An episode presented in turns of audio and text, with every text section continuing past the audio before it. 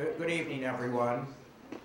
My name is James Levine. I'm Dean of Research and Graduate Studies at John Jay. And I first would like to express the regrets of uh, President Travis, who normally introduces this wonderful book and author series, but unavoidably he has another engagement and cannot make it. And this series, where a, a prominent author uh, shares his or her uh, sort of the highlights of his or her, recent books with the John Jay community has now become a, a fixture of John Jay. Um, and, and there's much that's new about John Jay. In fact, I was just laughing with somebody and saying, asking what, what's old about John Jay. But this is getting to be old. It's getting to be regular, routine, and, it, and, it's, and it's terrific. The books that are presented, some are from people outside the college, as is the case tonight, others by uh, our John Jay faculty. Um, the books are almost invariably controversial. They're almost always topical, and they are great opportunities for us to hear about important ideas and then to get a commentator to think about the ideas expressed in the book and then to have the entire community join in the discussion. So at this point, uh, my, my role ends, and I am delighted to turn the rest of the evening off over to my colleague, Debbie Mukamal, who is the extraordinary director of the Prisoner Reentry Institute, which has done such wonderful things at this college in such a short period of time. So, Debbie Mukamal.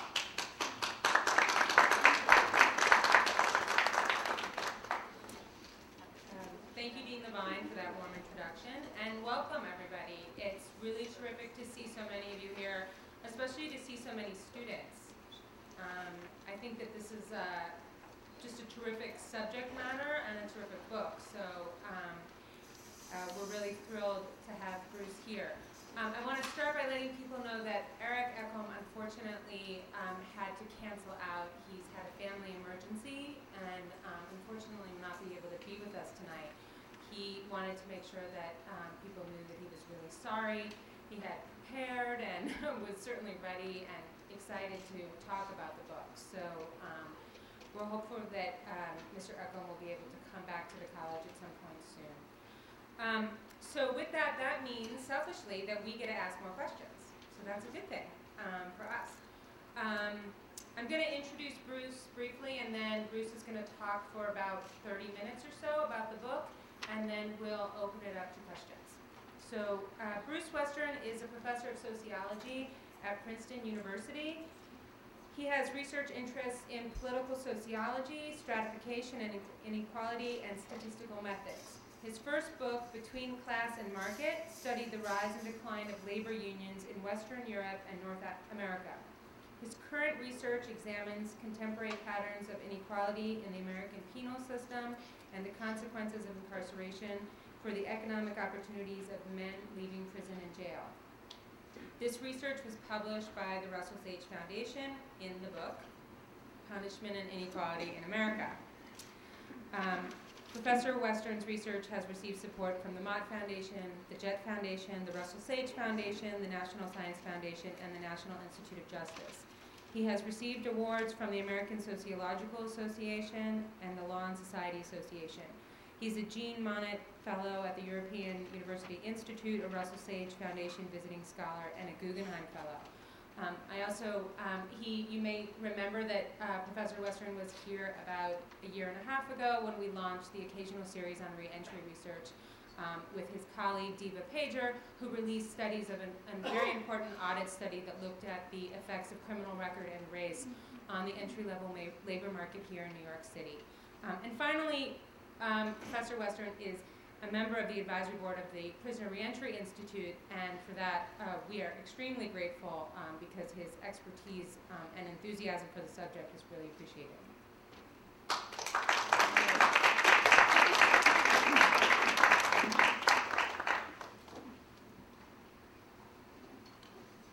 Very much, Debbie.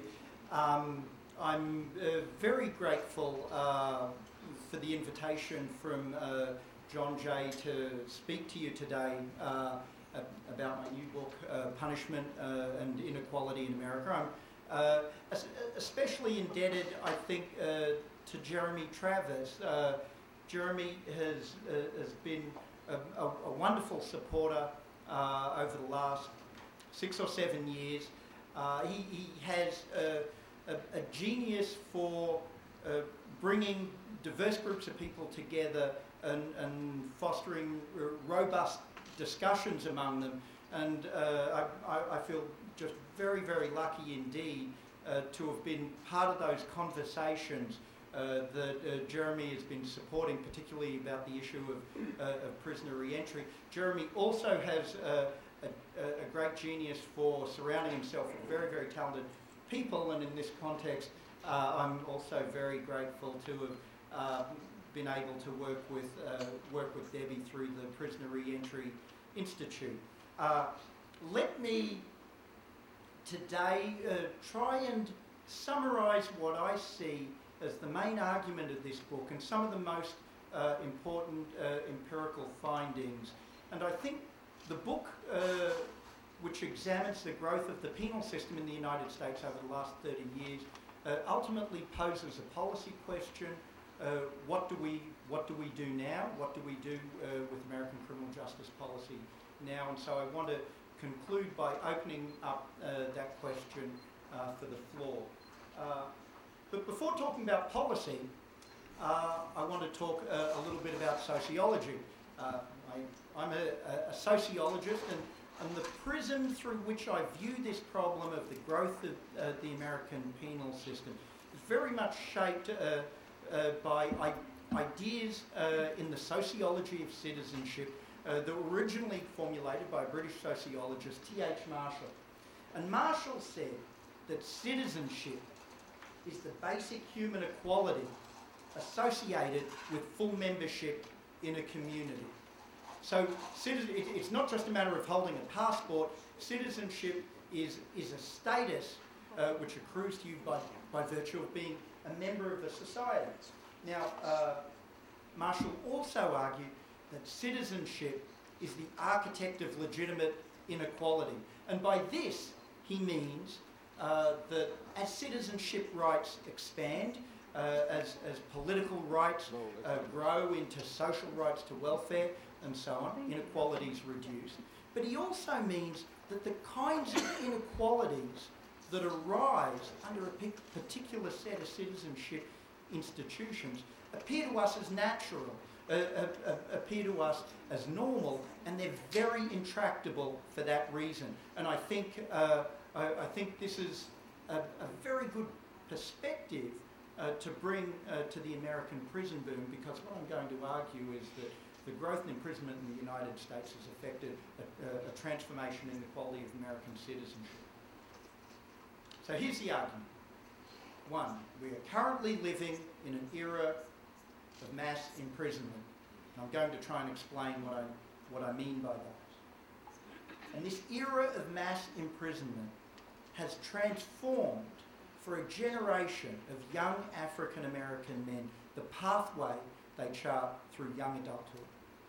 So the life experience, the collective biography of this generation of young African American men has been transformed by the growth uh, in the penal system. This group of young, uh, disadvantaged African American men now form the core of a permanently disadvantaged population. So, in this context, the penal system is chiefly important, not so much for its effects on crime, which is normally how we think uh, about the, uh, the prison, uh, but for its effects on social inequality and the quality of citizenship uh, in the United States. And I'm, what I'm going to try and do now is to try and provide some empirical evidence for each step uh, in this argument. So for many of you, uh, the statistics that I'm about to provide will be very, very familiar. And what, what I want to do is put the US experience in comparative and historical context. So if we begin to think about prisons uh, overseas in Western Europe, in other advanced industrialized uh, democracies, we can see uh, from this chart that the incarceration rates in Western European countries vary in a relatively narrow band between about 50 and 100 per 100,000 of the population. So that's about 0.1% of the population on any given day in these Western European countries uh, is in prison. Uh, in the United States, of course, the penal system is an or, almost an order of magnitude larger. The incarceration rate in the early 2000s was about 700 per 100,000, not 100 per 100,000 as it is in Western Europe. Uh, and so, uh, from this comparative perspective, if we compare the US to these other uh, advanced democracies, uh, the US is very unusual indeed. Uh, and the current experience is also historically unusual. We have very good time series data uh, on the size of the prison population that go all the way back to the 1920s. And if we look at the prison incarceration rate in the United States from the 1920s through the mid 1970s, through this 50 year period, the incarceration rate uh, hasn't changed greatly. It varied in this relatively narrow band around 100 per 100,000, what's roughly now the West European average. And then, of course, we all know what happened in the mid 1970s. The penal system began to grow, and prisons grew every year for the next 35 years, and they're still growing. Uh, this is not the whole carceral population, as we know. If we uh, add jail inmates to these figures by uh, 2004, 2005, we now have about 2.1 million people in prison and jail. This isn't the whole population under criminal justice supervision, of course, because there are another 765,000 people who are on parole. There are another 4.1 million people uh, on probation. So altogether, by 2004, 2005, uh, we seven, around 7 million people under criminal justice uh, supervision. And this is historically novel. This is historically new. We only need to go back two decades to find a period uh, in American history uh, when this wasn't so. So we're really uh, living uh, in this respect in quite a new time.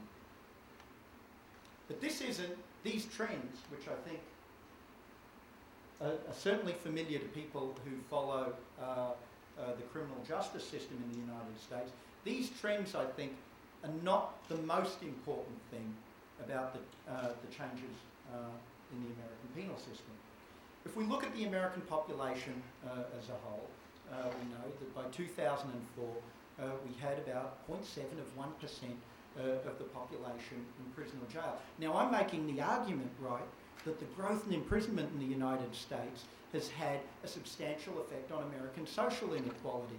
How can an institution that houses only 0.7 of 1% of the entire population have a significant effect on uh, uh, social inequality in the nation as a whole. The effects of uh, the penal system on American social inequality derive their importance precisely from the fact that they're so narrowly concentrated in a small and disadvantaged segment of the population. So if we calculate,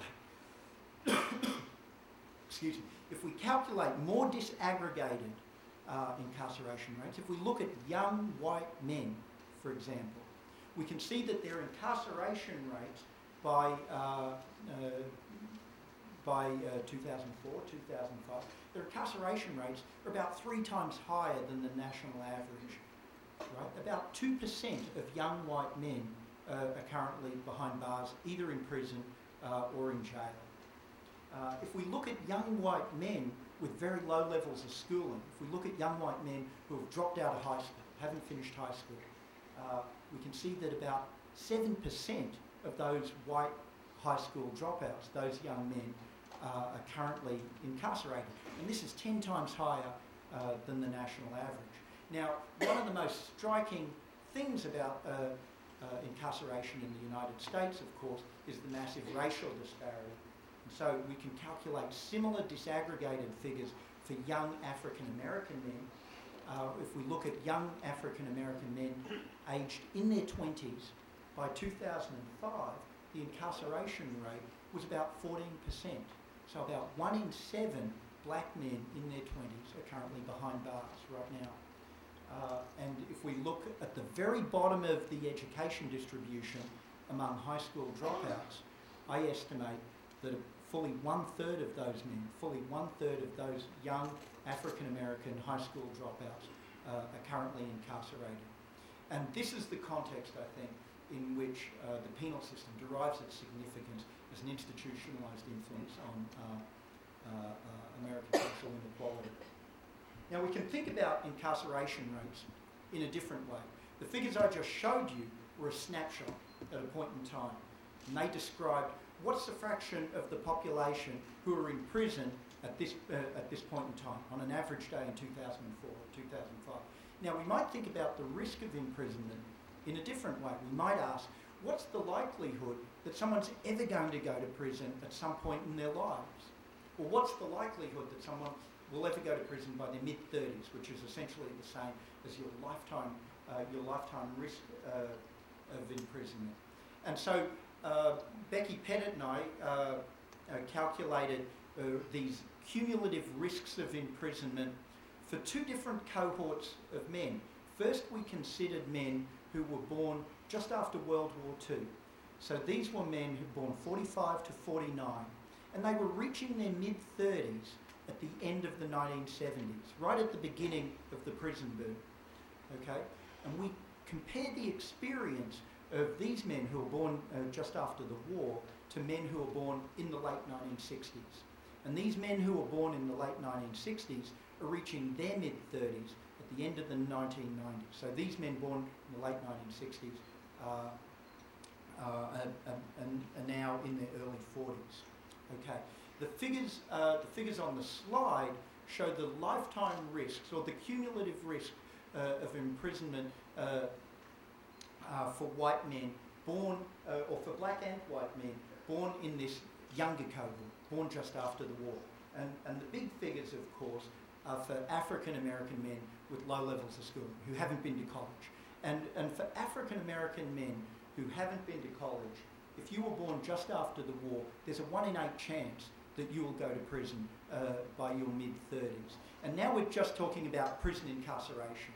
Okay, so this is uh, 28 months of institutionalisation, 28 months of incarceration at the median uh, uh for a felony conviction. We're not talking uh, about jail incarceration. The figures would be vastly higher if we included uh, jail incarceration.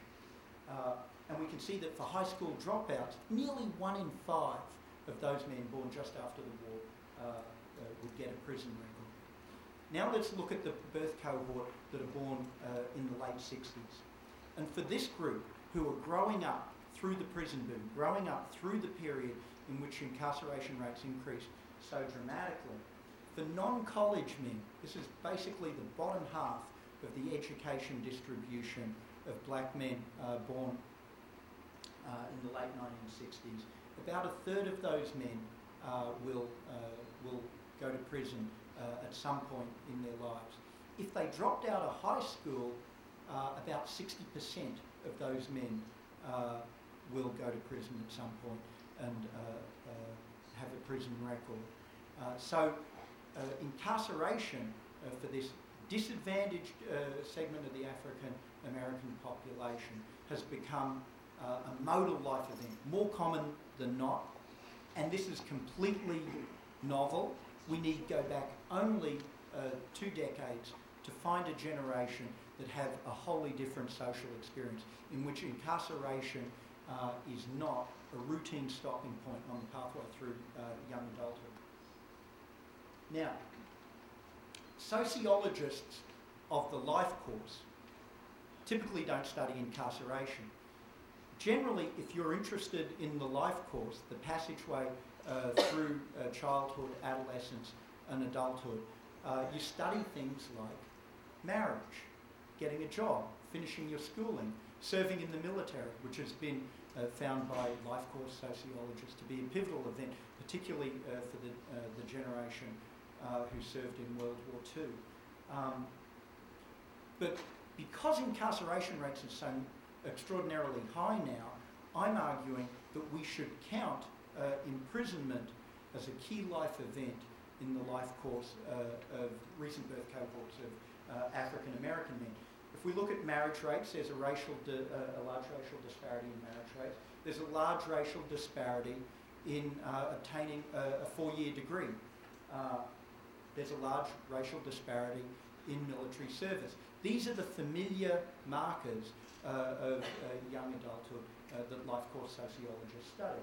If we compare imprisonment to these other life events, we can see that the likelihood of going to prison for this birth cohort of African American men uh, born, now this is all African American men, born since, uh, born since the late 1960s.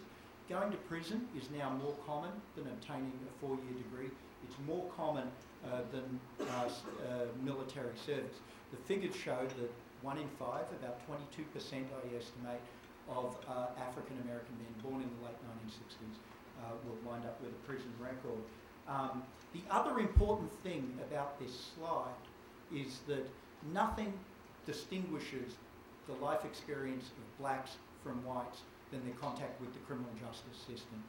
Uh, sociologists have spent a lot of time studying racial disparities in marriage rates, spent a lot of time studying racial disparities uh, in educational attainment. The inequalities in marriage and education are tiny compared to the inequalities uh, in incarceration. So I think something potentially important is going on here uh, uh, about uh, uh, the novel, the novel life experience of, of African Americans in the era of mass imprisonment. Now, David Garland, uh, uh, the sociologist at NYU, uh, coins this term mass imprisonment. And what is mass imprisonment? Garland says mass imprisonment consists of two things. First, it's a level of imprisonment that's unusual. It's historically unusual and comparatively unusual. We've seen evidence for that. Uh, incarceration rates are historically high and uh, extraordinarily high compared to uh, Western Europe. But then he goes on to say that mass imprisonment uh, involves incarceration rates so high that we're no longer incarcerating individual offenders, but incarcerating whole social groups. So at what point do we go from incarcerating individual offenders to whole social groups? What I've tried to do in this empirical analysis is to provide some empirical markers of what it means to incarcerate the group as opposed to the individual. When the experience of incarceration becomes a modal life event, if we can point to a demographic group the birth cohort that's defined by its race and its education, and say that that, that group is more likely to go to prison than not, and no other, no other social group in the population shares that exposure uh, to the criminal justice system. I think we can talk about mass imprisonment and we can talk about uh, the collective incarceration, the incarceration of the group rather than the individual. Um, that's only half the story, and I, I'm sure I've used more than half my time. The other part of the story, the other part of the story uh, is about social inequality. What are the effects of these very high uh, incarceration rates? And tonight I wanted to talk uh, about two kinds of effects. Um, very high rates of incarceration create what I call invisible inequality. Prisoners are not counted in our usual measures of economic well-being. How do we normally measure economic well-being uh, in the population? Uh, we, we use household surveys, uh, uh surveys like the current population survey that ask people about their wages and uh, their employment status, a whole bunch of demographic information. These are surveys that are drawn uh, on samples of the non-institutional population, samples of households. If some groups are highly institutionalised, they won't be counted in these assessments uh, of economic well-being. The consequence of that is that the picture of the economic status of those groups in official statistics will be much more, much too optimistic, much too optimistic. And that group will be uh, doing worse than we think, in fact. And I'm going to provide some concrete evidence uh, for that idea. It means that we'll overestimate employment rates in official statistics, uh, and we will uh, tend to overestimate uh, wage rates uh, in official statistics. I'm going to talk only about employment tonight. Uh, in addition to this invisible inequality, in addition uh, to this failure to count uh, a, a, a, growing and disadvantaged fraction of the population uh, in official statistics, uh, incarceration, of course, uh, increases inequality because uh, those who are incarcerated ultimately return to the communities from which they originated and, and they suffer an economic penalty uh, as a consequence of their incarceration. I'm going to provide you with some estimates of how large that economic penalty is. Uh, family life uh, is also disrupted, and I'll provide some uh, very briefly some evidence of that. So let's let's think a little bit about this idea of invisible uh, inequality, invisible inequality. So the time series on the slide there shows us the employment rate. This is the ratio of employment to the population, uh, measured by the current population survey, that's our main labour force survey for measuring uh, employment and wages in the United States. Uh, for African American men uh, with less than a college education uh, in their 20s. Okay, and uh, the figure shows that there's been a, a fairly steady decline in employment rates from about uh, nearly 75% uh, in, from the labour market peak of uh, the late 80s uh, through to 2004. Uh, the figure also shows the economic expansion of the 1990s. From about 94 through about 2000, employment rates, employment rates increased a little bit. And over this period, through the 90s, the economy was growing out of control. The labour market uh, became very, very tight in the United States. Unemployment dropped to the lowest level uh, in 40 years. We began to see articles in the newspaper saying that uh, the employment opportunities, the economic situation of young black men was finally beginning to turn around.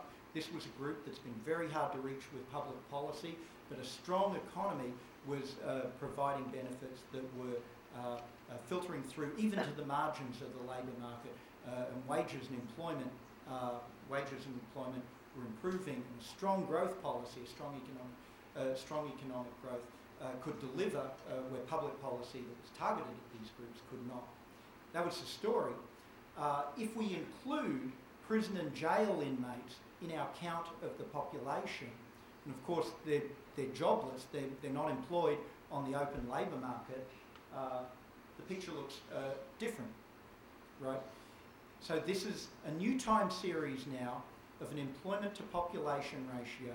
And all I do here is just add prison and jail inmates to my count of the population for this group of uh, African American men in their 20s uh, who haven't been to college. And uh, the figures show that uh, by 2000, uh, 2005, uh, about half of those men are working, about half are out of work. The gap between the lines that we see is entirely due to the uh, uh, high rate of incarceration.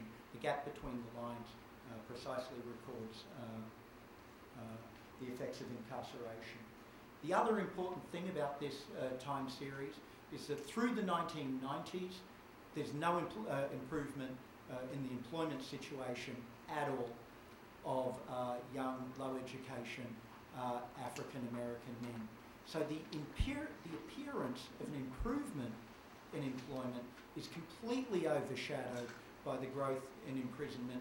Uh, this analysis and other analysis I've done in the book shows that uh, young black men with low levels of schooling uh, obtain no economic benefit at all from the economic expansion of the 1990s. The rest of the economy uh, obtained, uh, in some cases, considerable benefit from the economic expansion. Young black men uh, with low levels of schooling did not. Any appearance of an improvement in their economic situation is completely an artifact of the growth in their incarceration rates. Uh, so that's invisible inequality. Uh, the other part of this story is increased inequality. And I'll, I'll move through this reasonably, uh, reasonably quickly. Um, it's interesting when I, when I uh, uh, present pieces of this analysis uh, to different audiences. If I ask people, you know, do, do you think uh, do you think spending time in prison or jail uh, might hurt uh, your economic prospects uh, on the labour market, uh, some audiences will say, well, of course, that, that stands to reason, and we can, we can think of a number of reasons why having a, a criminal record or having spent time in prison or jail might reduce your economic opportunities, make you a less productive worker. Uh, your human capital will be diminished. You've spent time out of the labour force. Often, uh, the conditions of confinement, uh, the behavioural adaptations you have to make to survive in uh, prison uh, are not functional for the routines of regular employment. the longer you spend in, we know, uh, the weaker your connections to the family uh, and community from which you originated, those, uh, those family connections and community connections are a source of job opportunities. So those, uh, those connections uh, become weaker. And of course, incarceration, having a criminal record, confers a stigma. Employers are very, very reluctant to hire uh, men with criminal records. That was what we found in the audit study in New York City and uh, a lot of survey data uh, shows that as well. Uh, it's a hard problem for causal inference, though, and, and in some audiences I speak to, there are, there's a lot of skepticism. You know, uh, there's uh, the real belief that these are men who would have a lot of difficulty finding jobs, uh, even if they weren't incarcerated and uh, the, the, the deficits, uh, uh, the educational and skill deficits of these men uh, are substantial. And, and the book spends some time trying to explain uh, how we can figure out, well, what's the effect of incarceration and what's the effect of just having a very low level of schooling, little work experience, and perhaps a, a, a bunch of behavioural problems that make you less productive uh, and so on. And, and so I, I try to tease that apart in the book and provide some survey data estimates of the effects of incarceration uh, in the labour market. And this is a very quick thumbnail sketch uh, of the results. So this is saying that if you serve time in prison, these are, these are results from a data analysis of the National Longitudinal Survey of Youth. Uh, it's a, it's a difficult problem to study with survey data because we typically do not uh, survey people uh, in prison or jail unless it's a correctional survey. Uh, the, the NLSY is unusual uh, because it tracks people over a long period of time and uh, if people are incarcerated, uh, it, the NLSY will interview them in prison. the NLSY began in 1979 they're in the field. Uh, they're in the field right now uh, with their their new wave in 2006. So they followed this cohort over a 25-year period. Uh, about one in five in the African American sample in the NLSY have been interviewed in a correctional facility at some point uh, over the course of the survey, which is an extraordinary number, I think. The NLSY data show that the uh, imprisonment reduces the hourly wages, uh, reduces the hourly wages of men by about a quarter. Uh, if you serve time in prison, uh, your employment will be reduced by about seven weeks. And this is compared to other crime involved, perhaps drug using, uh, low work experience, low education men who have not been incarcerated. Okay, so even compared to that disadvantaged population, uh, the uh, effective imprisonment is about seven weeks a year in employment. Uh, the effect on hourly wages, low hourly wages, uh, and um, a high level of unemployment means your earnings, your annual earnings over a year is reduced. It's reduced by about 40%, I estimate. Uh, the, uh, the rate of hourly wage growth, the way wages grow through your 20s and 30s, uh, the rate of hourly wage growth is, uh, is much flatter uh, for these men. It's uh, about 27% flatter. wage growth is enormously important. Most men experience about two thirds of their wage growth by their early 40s. And uh, growing wages produced by steady employment uh, and promotion up a job ladder, uh, allows men to uh, allow, allow men to play uh, a pro-social role uh, in families and households. Right, it allows you to increasingly support uh, a household. Uh, the possibility of doing that, of supporting a household as your wages grow as you age, uh, is uh, the possibility of doing that is reduced for men uh, with prison records. Finally, your job tenure is reduced by about uh, 34%. The amount of time you spend in any one job is reduced by about a third. So the picture that emerges from these data is uh, of a group of men who are churning in the labour market through low-wage jobs that offer little opportunity uh, for advancement uh, and who face a, a very high risk uh, of unemployment. And, and, and they are even more marginalised than similar low skill, low cognitive ability, low work experience, uh, uh, low work experience men who have not been incarcerated. Imprisonment and family disruption. Statistical analysis, which I'm not going to show you, shows that ex-prisoners uh, are less likely to get married. For those that, uh, that are married, uh, few relationships in the NLSY at least uh, survive uh, uh, time in prison. For those marriages that do survive time in prison, Uh, the risk of divorce or separation is very high uh, after uh, the men are released from prison. and so incarceration has an enormously disruptive effect on a group uh, whose uh, family situation uh, is already weakened uh, to begin with. This is a group uh, whose non-marital birth rates has been increasing, who, whose marriage rates has been declining. A, a, simple empirical picture of these effects of the growth and imprisonment on family life, I think, can be seen by considering uh, the number of children uh, with a father in prison. Uh, I estimate that there are about half a million uh, white kids uh, by 2000. About 1% of all white kids currently have uh, a father in prison or jail, father in prison or jail. Among Latino kids, uh, about 400,000 of those under 18 uh, by 2000 had a father in prison or jail. That's about 3.5% of, the, of Latino kids uh, and among African American kids, um, over a million of those uh, have a father in uh, prison or jail. That's uh, that's about one in ten. Uh, if we looked at young, uh, if we looked at young children, children under ten, the numbers would be even even higher. so not only is imprisonment becoming a routine life event for young birth cohorts of low uh, education African American men. Uh, parental incarceration is becoming a routine life event uh, for their children.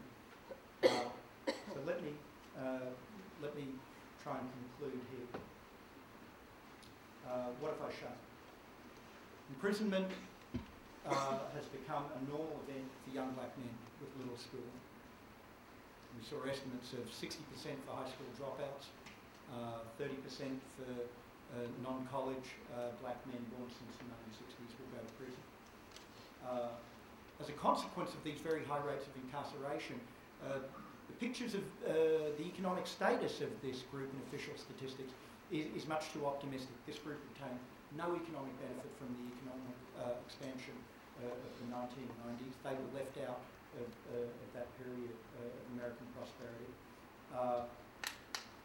incarceration uh, has also become an important cause of economic disadvantage, uh, economic disadvantage for uh, African American men after they uh, are released, and we see this in figures on uh, wages, earnings, employment, wage growth, uh, job tenure.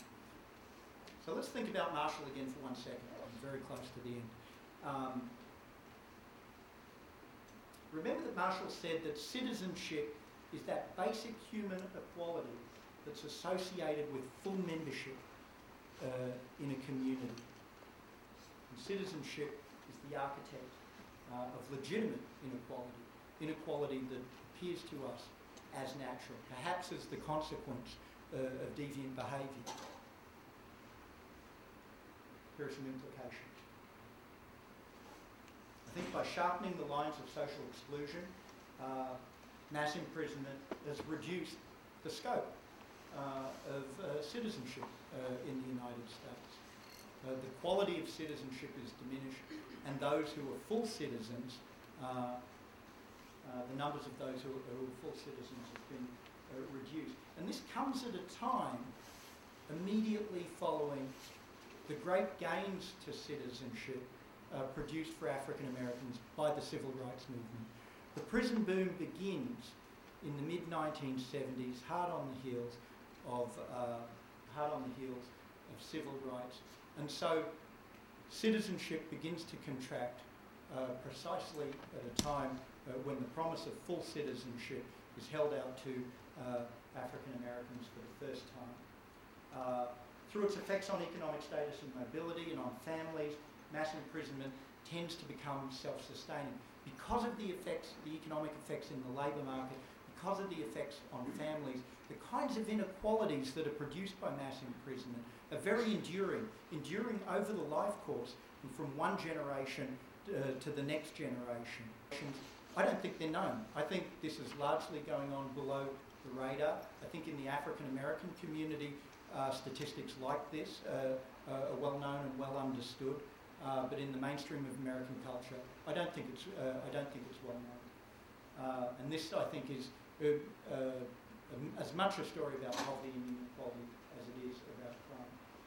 What, what do we do in a concrete way for policy? Uh, I think we need to uh, invest in re-entry policy. Uh, this seems to be the opening now in which policymakers are open to, well, this seems to be the area in which policymakers are now open to a more progressive and more rehabilitative approach uh, to corrections. What does uh, re-entry policy uh, consist of? I probably don't have to tell uh, this audience, uh, but certainly things like transitional employment, transitional housing, uh, drug treatment after release are very important. Honestly, the evaluation research shows that the effects of programs like this are not large uh, re-entry policy will not solve all the problems created by uh, the run-up in uh, the prison population. And our expectations should be uh, modest. But we should also measure the benefits of re-entry policy uh, broadly as well, I think. If an education program is making someone functionally literate, then they're going to be a, a better and more effective citizen right? They're going to more fully uh, be, they're going to be able to more fully participate uh, in, in civic life and uh, be a more effective parent, a more effective partner, a more effective person in their community, even to some extent, regardless of the effects on recidivism, I have to say. And so uh, I think we need uh, to think about the benefits uh, of re-entry policy more broadly. Re-entry policy also symbolises an institutional commitment to the idea that punishment is finite, right? The social role of those who pass through the criminal justice system is not to be permanently, uh, permanently marked uh, as an official criminal, uh, but there is an institutional commitment bring people back into society after, uh, after punishment uh, has finished. So uh, the, the other benefit I see of re-entry policy is to repudiate the idea of permanent criminality, which has guided, I think, a lot of the policies that have driven uh, the, the prison boom, and uh, instead embrace an idea of the finite character of, of, punishment and the appropriate social role of people in a community as citizens. Uh, second policy uh, suggestion, we have to re-examine sentencing. ultimately, I think we need to rethink, particularly drug sentencing, uh, the social science evidence shows that little is gained in public safety uh, by uh, mandatory incarceration uh, for uh, drug offenders, and, and that's a, a, prime, a prime area in which we could rethink policy Uh, I think also very long sentences, sentence enhancements for uh, second and third time felony convictions uh, also need to be reconsidered. Reconsidered where uh, increasingly now incarcerating what's becoming an elderly population, and again that serves uh, very little public safety function. And so we need to re-examine uh, very, very long sentences. Life without parole is a sentence that's unknown in Western Europe, for example, and, and I think that deserves, uh, deserves reconsideration. But this is only one small piece of the whole story, I think. What went on uh, in the growth of the, with the growth of the penal system uh, beginning in the mid 1970s uh, uh, was the emergence of a whole variety of urban problems which the penal system was called on to manage. And ultimately, those social problems require social policy solutions rather than penal solutions. And I think uh, uh, if we are to uh, solve the problems of urban disorder, uh, drug addiction, uh, mental illness, and chronic idleness uh, among young men, the prison is going to help us very little, actually. And we will, in fact, need social policies if we are interested, if we as a society are interested in solving those problems. We need policies, social policies, that are directed uh, to those social uh, problems specifically. Uh, and the guiding philosophy behind all of these suggestions uh, is one in which institutions of justice uh, should be about the promotion of citizenship, uh, the, the promotion Uh, of social inclusion, the restoration of uh, this uh, full equality that Marshall talked about the institutions of justice should not, as they, I think they are now, because the scale of imprisonment is so large, should not be about uh, limiting citizenship. So let me stop there because I'm, I'm sure I'm over time.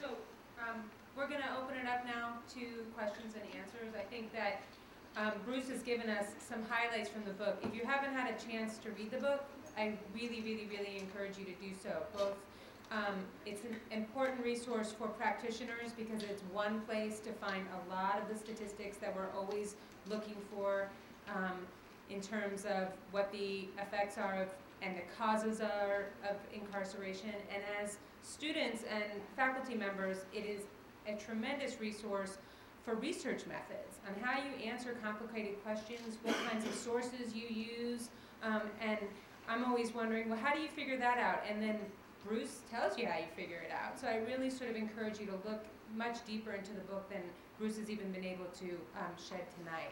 So with that, I'm going to open it up to questions. Joe? And maybe when people introduce themselves, if they could just very briefly identify their affiliation so Bruce knows. Okay, Joe Williams. I am an adjunct here as well as a correctional superintendent.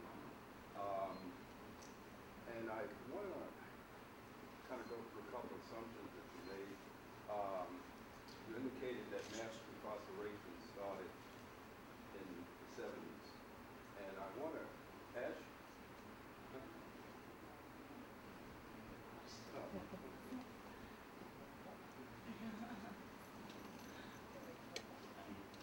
Um, you indicated that uh, mass incarceration started in the 70s, and I want to uh, sort of take issue with that in regard to people of color in, in the United States.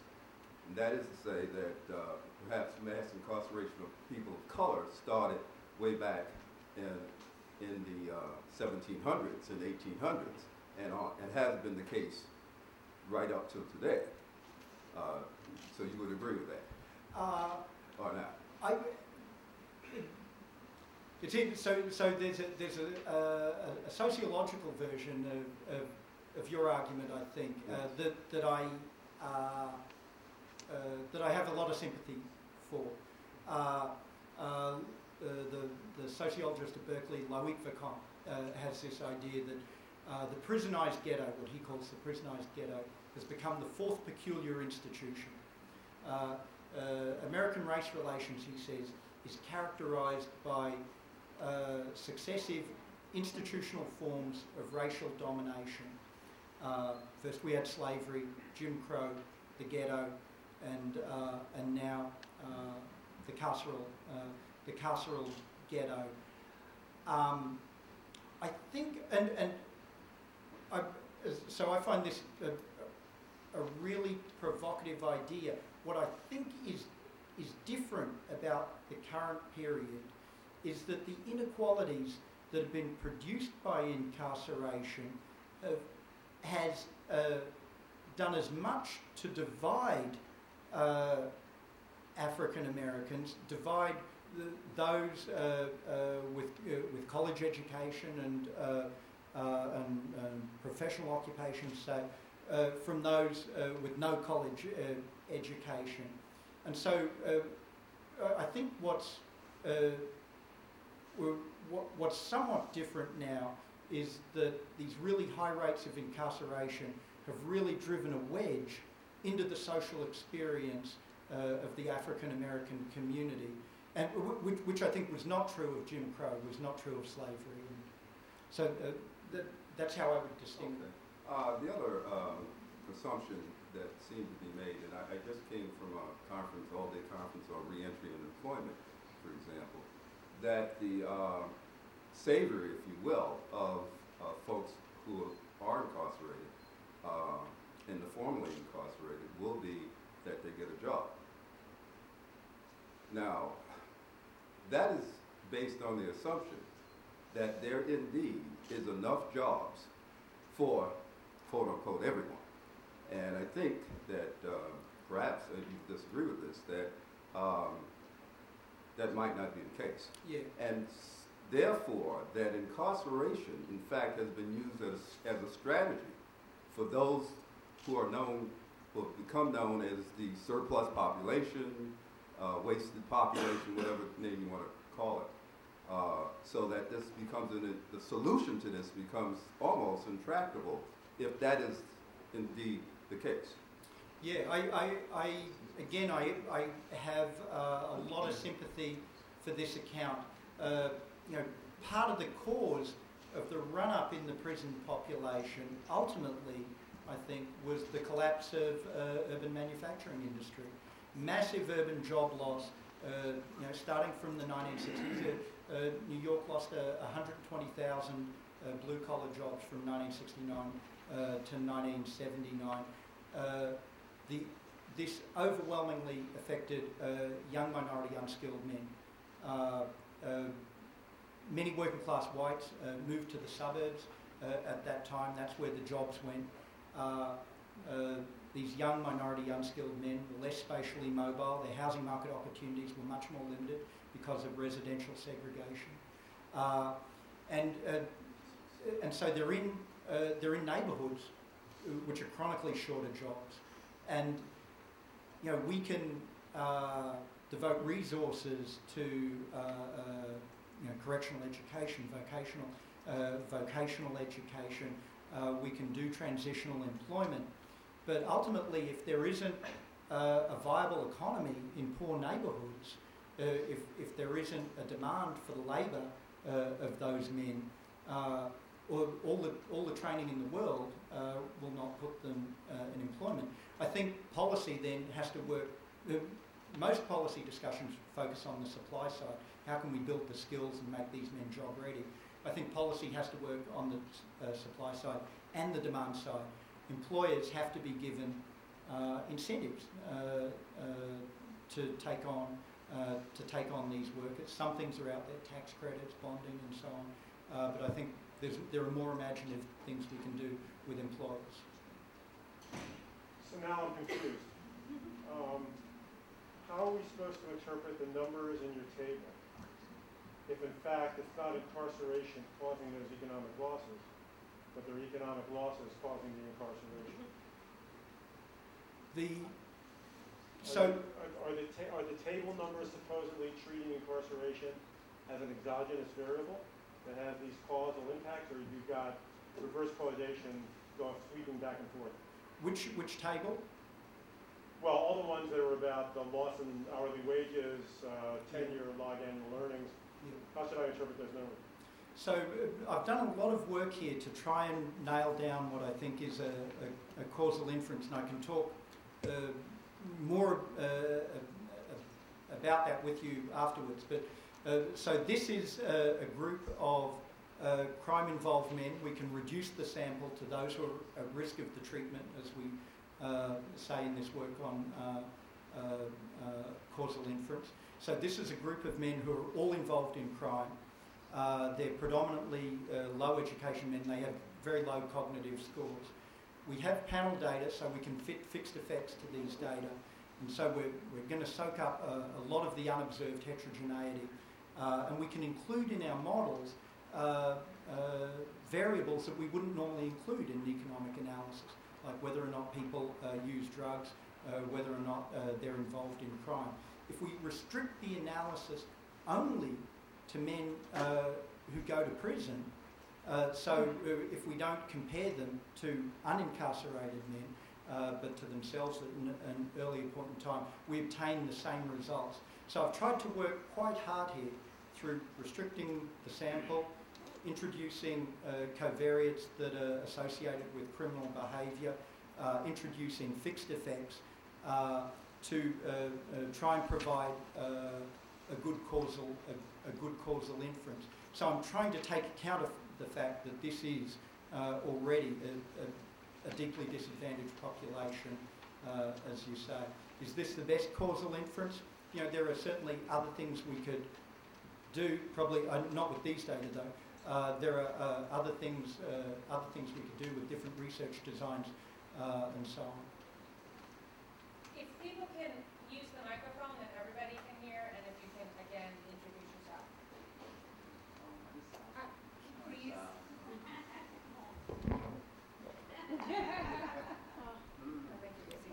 have a comment. I just think that it would possibly help if ex-prison inmates weren't obligated to list on their job location for, some jobs, probably for some federal and state prisons, whether or not they went to jail or not, whether or not they committed a felony or something. Just?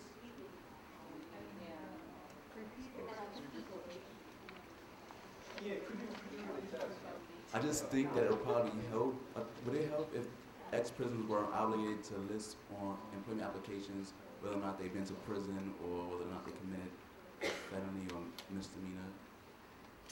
Um, would it help?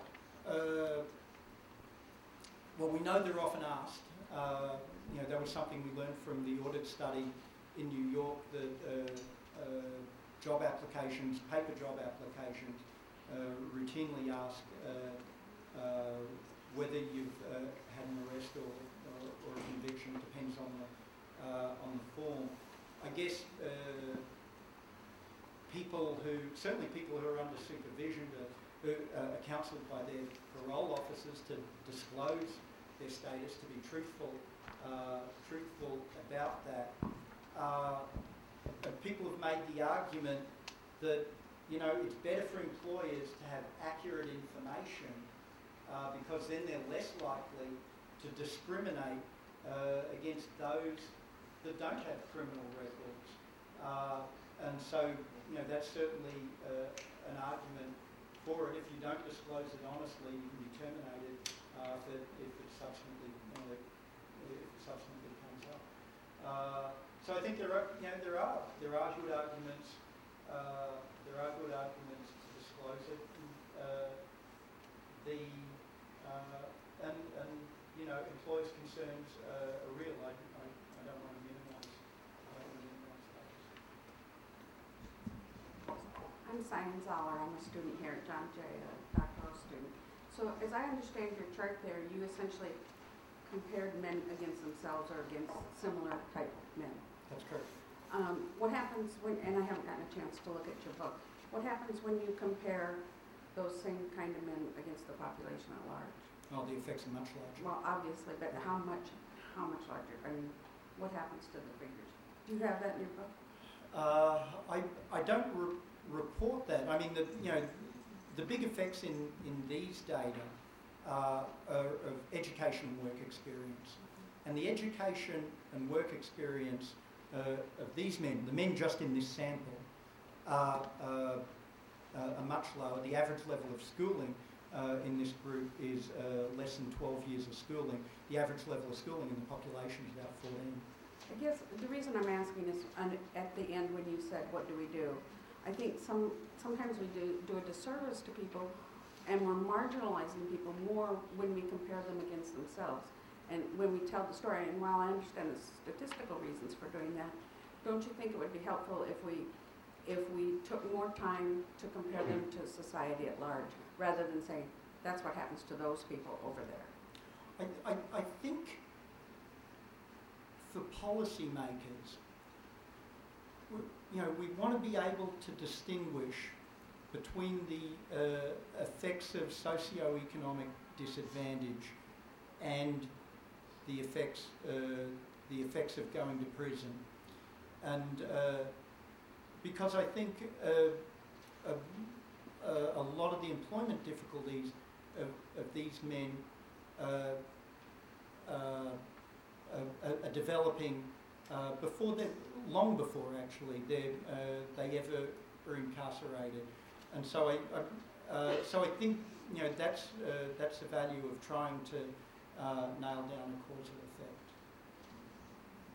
Hi, um, I'm Lydia Ramos. I'm a international criminal justice major, and um, I haven't had a chance to look at your book either. Um, but I was wondering if there was anything in there about female incarceration levels, and specifically African American females. Um, and also, before you answer that, uh, I would say that there is a vicious cycle of lack of education and incarceration, and they do go hand in hand. And as the whole thing evolves, with the father being incarcerated and the mother being the, oh, the single parent who hopefully can find employment, and then the child cutting school and ending up in gangs or just, you know, it's just a vicious cycle that it, it's going to require a whole lot of work um, to try to turn around or even slow down. Um, but I wanted to thank you in advance for coming here and speaking to us. So anything on female incarceration and the, the so, uh, so I, I see this book as very much a gender analysis, and and uh, all of the focus uh, in my research has been on men, and this, of course, has enormous consequences for women in communities affected by high incarceration rates. And the chief effect uh, that I focus on uh, is you know, having to manage uh, having to manage families uh, with uh, you know, with the parents of one of your children in the parents of your children in, in prison. So that, you know that's the that's the focus I take in this book, and I think I do think you know this is the real significance of the prison boom for gender relations uh, uh, in, in poor families. Uh, that said, uh, incarceration is growing faster um, among women than it is for men. men make up 93% of the prison and jail population, but incarceration rates are growing, uh, growing faster uh, for women. I think there's a, a, very important story there. I'm one of my students, one of my graduate students, is beginning to get into this a little bit, looking at the effects of parental incarceration generally, uh, mothers and fathers, the effects of parental incarceration uh, on children. So I'm, I'm, that's the context in which I'm beginning to look now uh, at women's incarceration. Okay, and also on one of your tables um, about the children that are affected by the parents being incarcerated and everything, um, that one.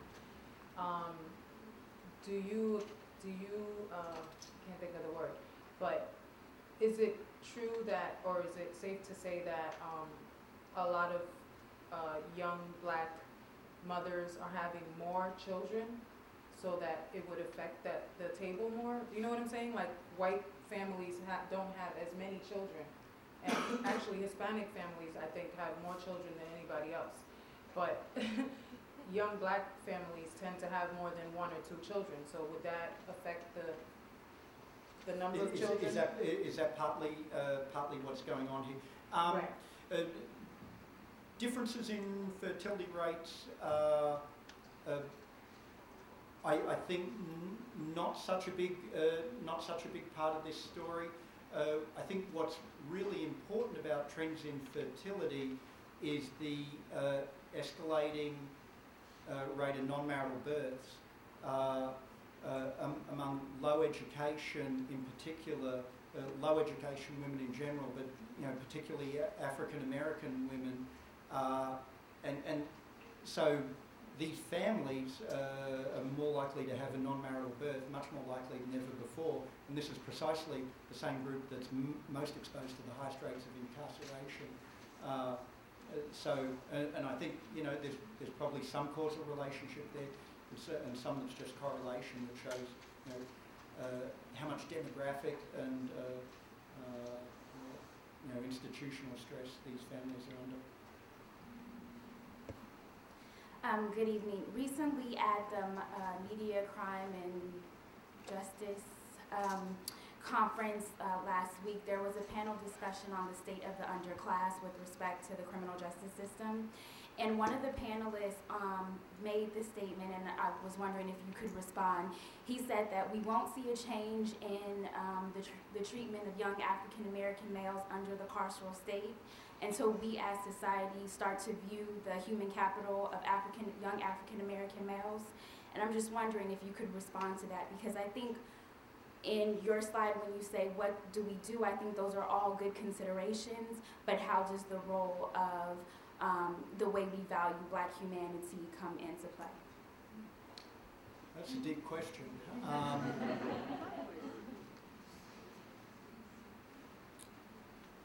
let me let me answer it this way, and I'm, I'm not sure it responds directly to it, but I, I, I think it is responsive. Um, I, I, I think uh, the, the growth in the penal system has uh, been produced in part by uh, a public sentiment and a willingness on the part of policymakers to to fully accept.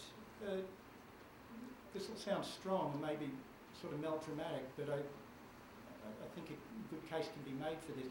To fully accept uh, the humanity, actually, of uh, of young uh, of young young men, young low education men uh, in general. Uh, but I think you know they're partly able to do this because uh, uh, African American men are so uh, overrepresented uh, in the criminal justice system.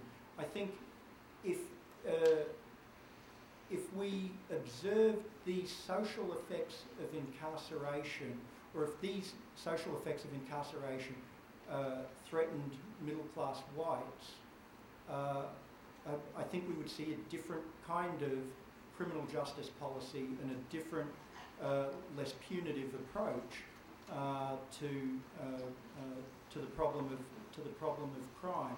So I think the social status of, of this marginalised population has everything to do with with how policy with how policy is developed. Thank you.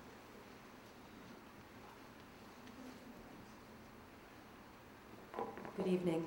No one else has introduced themselves, but I'm Judy Jackson, graduated the forensic program here. And I'm interested in some of the things that you brought up about cognitive deficits and behavioral problems Yeah. as uh, occurring in the population that tends to drop out of high school. And if you think that's a disproportionate issue in the African American community as opposed to white or Latino, and why, if so? And what remedies could there be for that, especially since other researchers have said that GED programs uh, don't seem to make much of an effect even while incarcerated, but vocational skills does. And should we perhaps go back to the 1950s when there were mo- more vocational programs, mechanics in school, or the more European model where they stream kids, those who are going to go to the Sorbonne, as though as opposed to say those who are going to work in the factories, although they may be non-existent in this country. Yeah, I think. I mean, I think that is one of the limits of vocational education on a large scale. I think the educational problems are, are really severe, and the, the, the programming options that we currently have are, are, are very limited, and we're not at a point where we're having a sophisticated discussion yet uh, about correctional education in this way. So uh, the cognitive test scores data that I know uh, show that uh, people who are involved uh, in the prison system score well below score well below their grade level. Um, and uh, and this is also true. Uh, this is also true, of course, uh, of, of African Americans. This is the test score gap that education policy researchers talk about. It's not surprising for me that there aren't great benefits to a GED. I think the educational needs in prison are, are very similar to uh, the educational challenges facing poor schools, and we need to think harder about uh, uh, remedial and basic uh, education programs uh, that can prepare people uh, for these for these GED programs. Obviously, this is enormously difficult in, in a custodial setting. It's, I mean, we barely know what to do in, in poor urban schools. so I think we're really, you know, this is a discussion that's barely gotten underway actually in uh, in, uh, uh, in in corrections. Uh, but I think that's the kind of educational programming that could bear more fruit. the limits of vocational education, I think, you know, you, you, you got it absolutely right. I'm not sure if we do this on any sort of scale, we're necessarily preparing people for jobs that actually exist uh, in the economy uh, uh, to which they're uh, to which they're returning. Um, uh, certainly, the, the manual uh, manual jobs are limited, and you know the importance of soft skills in the service economy and so on. Uh, suggest uh, we'll need other sorts of prison industry programs, perhaps, uh, you know, to develop the, skill, the skills for the, the jobs that are in fact available. But it is encouraging the results of vocational education. I think that's a that's an enduring finding, and, and with very long-term follow-up, we get uh, we seem to get decent results. I'm uh, Peter Moskos, assistant professor in law and police science, and, and, a former graduate of your department. And I was hoping you could address the cultural implications. Uh, Orlando Patterson, um, sociology at Harvard University, has written a lot about the basically saying that the structural problems cannot be improved unless we focus first on the cultural problems within the African American community. And I'm wondering if what you see in terms of the, the conflict between those two or the way they can, uh, they can work with each other. Right. So this takes me right to the limits of my expertise. Um, and I, I, I, you know, I, I see, uh, it's interesting. I think there's a, you know, there's a, an emerging cultural critique uh, from uh, black intellectuals and scholars uh, of, of black youth culture. And you know, Patterson is a, a, scholarly example. Bill Cosby is a, a popular example. Um, you know, I, I, so I can't I, I can't work out if this uh, cultural critique uh, is just older people getting grumpy uh, about youth culture, which has a very long history, um, or uh, uh or if this is a, an authentically disabling force. Uh, uh, you know that's that's that's holding holding people back. There's also an issue of, of, of chicken and egg too. I think is is the culture an adaptation to to poor circumstances, uh, or is it the cause of poor circumstances? Uh, I think, I mean, we, we you know, uh, uh apropos this uh, this earlier question, we need a way to figure out uh, what's cause and effect, what's cause and effect there, and and and and I think that's a great problem, and I've I think I have little to contribute to it beyond that. But I think we ought to look at these poor circumstances, uh, the culture as an adaptation to poor circumstances uh, uh, as a life hypothesis. I think we're gonna have one more question.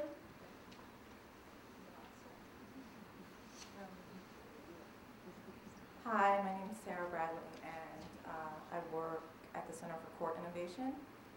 Um, But my question is, um, in your research, did you look at all at how, um, in terms of reentry and family disruption, how certain drug war policies, such as um, being ineligible for public housing or being ineligible for educational funding, affect our capacity to um, help folks who are reentering society? Yeah. Uh, so I, d- I don't look at this. Uh, I don't look at this specifically. I talk a little bit about this uh, in the book, and you know this is an area I think uh, that's ripe for policy reform. Uh, you know the elimination of uh, these so-called civil disabilities, not just uh, uh, limits on welfare eligibility, uh, but also uh, uh, you know prohibitions to uh, licensed occupations and, uh, and, uh, and things like this. Uh, uh, it, it is basically costless uh, to eliminate this invisible punishment, right? And again, this is a repudiation uh, of the, uh, the idea of permanent criminality. I think you know all of these civil disabilities are motivated by an idea uh, of permanent criminality. Your punishment is not finite. You can never dispose of your debt to society. Uh, and, and you know, we could, uh, we could uh, eliminate, uh, uh, eliminate these ci- civil disabilities at zero cost to the budget. And, and I don't think, you know, public safety, I don't think public safety would be significantly affected. We would probably want to retain uh, some, uh, uh, some limitations, uh, perhaps in which the, uh, the crime is specifically linked to uh, uh, to the legal right, but but then we would you know we would probably want that to expire uh, pretty quickly as well.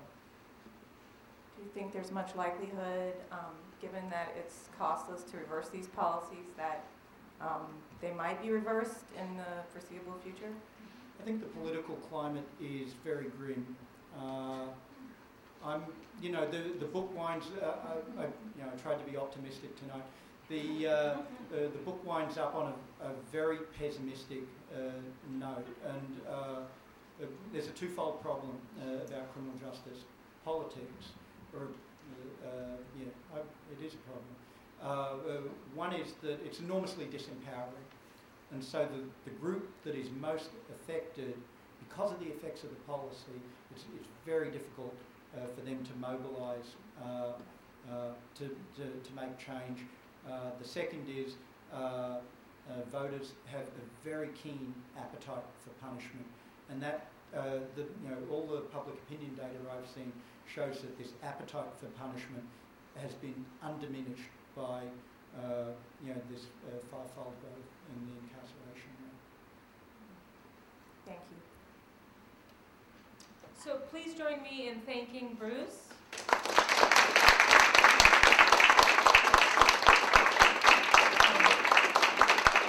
I, sus- I suspect that Professor Western will stick around for a little while if you want to come up and ask him individual questions.